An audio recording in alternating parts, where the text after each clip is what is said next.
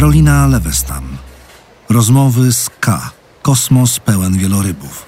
Czytają Magdalena Celmer i Agata Turkot. Słuchasz tekstu opublikowanego na łamach miesięcznika Pismo, magazyn opinii. Na stronie magazynpismo.pl znajdziesz więcej inspirujących treści, także w wersji audio. Wykup prenumeraty, aby zyskać dostęp do wszystkich artykułów, ilustracji i nagrań. Napisz do mnie, tak jak się mówi czasem do księżyca. Co miesiąc wybiorę list, na który odpowiedź może przydać się nam wszystkim. Nie musi być poważny, nie musi być głęboki, ale może też być niezwykle istotny i prawdziwy. Zawsze chciałam to robić słuchać i myśleć o tym, co usłyszałam. Karolina Lewestam. Kosmos pełen wielorybów. Droga K. Moim problemem jest za dużo. Zawsze za dużo chciałam. Zobaczyć, poznać, doświadczyć. Nie mogę się na nic zdecydować, bo każdy wybór jest powiedzeniem innym opcjom nie. Dlatego też często zaczynam kilka rzeczy i zostawiam, by zacząć kolejne. Mam setki książek.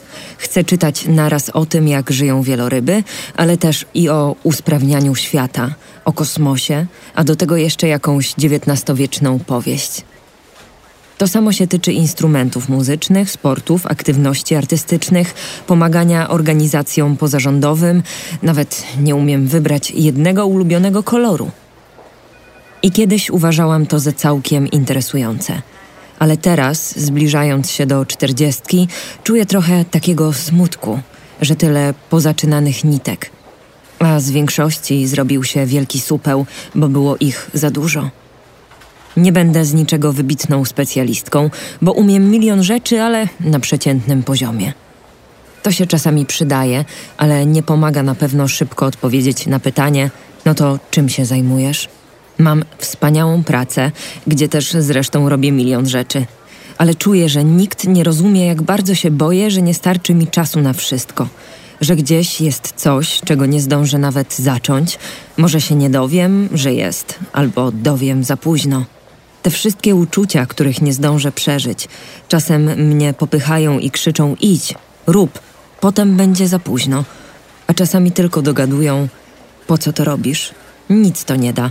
Przecież i tak umrzesz i nic nie zmienisz. I jak żyć z tymi supłami? Pozdrawiam, Marta. Zbierałaś kiedyś kasztany, Marto? Nie można przestać. Każdy kolejny kasztan wydaje się większy, bardziej błyszczący, bielej łaciaty. Nie można przestać, chyba że obok rośnie dąb, prawda? Wtedy nagle zapomina się o kasztanach, bo trzeba, po prostu trzeba mieć wszystkie najpiękniejsze żołędzie. Te bez czapeczki i te z czapeczką. Te z czapeczką z antenką i czapeczką bez antenki. A nawet te z czapeczką, antenką i kawałkiem gałązki. Chyba, że żołędzie leżą na pięknych, kolorowych liściach, bo wtedy staje się jasne, że to właśnie liście trzeba mieć. Te najładniejsze, najbardziej żółte i czerwone. Wyobraź sobie, że podobno nie wszyscy tak mają. Niektórzy są cyborgami, którzy potrafią przejść przez wrześniowy park z pustą kieszenią. Niektórzy wiedzą, gdzie idą i zajmują się wyłącznie tym, żeby dojść do miejsca przeznaczenia. I oni mają tylko jeden lęk: czy dojdę? A my mamy tysiąc a może nawet milion lęków, jak nie przemilion albo nawet i mega milion, bo tyle jest kasztanów, żołędzi, liści i rzeczy jeszcze niepoznanych, które możemy przegapić.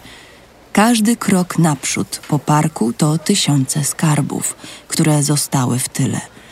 Każdy podniesiony kasztan to zajęte miejsce w kieszeni, do której może nie zmieścić się żołądź, orzeszek albo liść. Brzmi ładnie, ale pewnie czasem sobie myślimy, co to jest do ciężkiej cholery za życie. Człowiek nigdzie nie dochodzi, bo zaiwania kurz galopem po parku, jakby mu ktoś wrzucił w portki gorący węgiel i sprawdza, co leży pod każdym liściem i śmieciem. Grzebie w dziuplach jak perwerch i biega za ptaszkami jak stalker. Rozgrzebuje kupy ściętej trawy, jakby chciał tropić zwyczaje defekacyjne okolicznych psów i potyka się, ścigając motyle. Gdyby spisał sobie, w co wdepnął podczas tego kręcenia się po owym parku, musiałby wyrzucić z kieszeni całe to jesieniarskie dziadostwo, żeby zrobić miejsce na listę, która byłaby grubości książki telefonicznej. Kto ma lepiej? Ten, kto idzie przez park myśląc tylko o celu, czy łowca zbieracz? Milan Kundera to świetny pisarz był, choć mizogin, a w tej konkretnej sprawie miał nastawienie egalitarne. Twierdził mianowicie w jednej z książek, że kobiety da się poznać na dwa sposoby. Można porządnie przyłożyć się do rozpracowania jednego egzemplarza, albo pobieżnie poznać całe legiony. Oba sposoby mają swoje wady i zalety. I może czterdziestka to właśnie ten czas, kiedy trzeba przyjąć do wiadomości, że jest się albo monogamistką, albo rozwiązłą badaczką świata. Że nigdy się nie będzie kimś w rodzaju mistrza sushi Iro Ono, bohatera filmu dokumentalnego Davida Gelba, który przez całe życie nie robił nic innego, tylko sushi i boi się o to, że jakaś rolka może mu kiedyś nie wyjść. To prawda, że on ma fach w ręku i trzy gwiazdki Michelena, a my tylko garść kasztanów i żołędzi. Ale za to my nosimy w sobie tysiąc, milion, megabilion malutkich lęków, a on ma jeden, naprawdę duży. W sumie pewnie jedziemy na tym samym wózku. Gdybyś to ty, Marto, była czerwonym kapturkiem, kapturek nie szedłby prosto do domu babci za lasem, ale latałby slalomem między drzewami, zbierając do koszyczka jagódki, gałązki i bobki jelonków. Kręciłby się po ciemnym borze tak długo, że w końcu zdyszany usiadłby na zwalonym pniu, zapomniawszy, gdzie też to miał się udać. A gdybym ja była wilkiem, goniłabym najpierw za sroką, potem za tym jelonkiem, którego bobki zebrałaś ty, później za lisem, a w końcu spotkałabym ciebie i siadła obok z westchnieniem, zupełnie nie pamiętając, że tropiłam małą dziewczynkę. I zapłakałybyśmy w samym środku puszczy i objęłybyśmy się patrząc w kosmos, w którym mieszkają gwiazdy, planety i wieloryby, bo byłybyśmy pełne rozpaczy z powodu braku kierunku i zagubienia, przerażone tym, że nie zdążymy zobaczyć wszystkiego, pełne trwogi z powodu dziurawych kieszeni. Ale byłybyśmy też trochę szczęśliwe, bo przecież, co tu dużo mówić, naprawdę było fajnie. Felieton ukazał się w 47. numerze miesięcznika Pismo, magazyn opinii. Czytały Magdalena Celmer i Agata Turkot.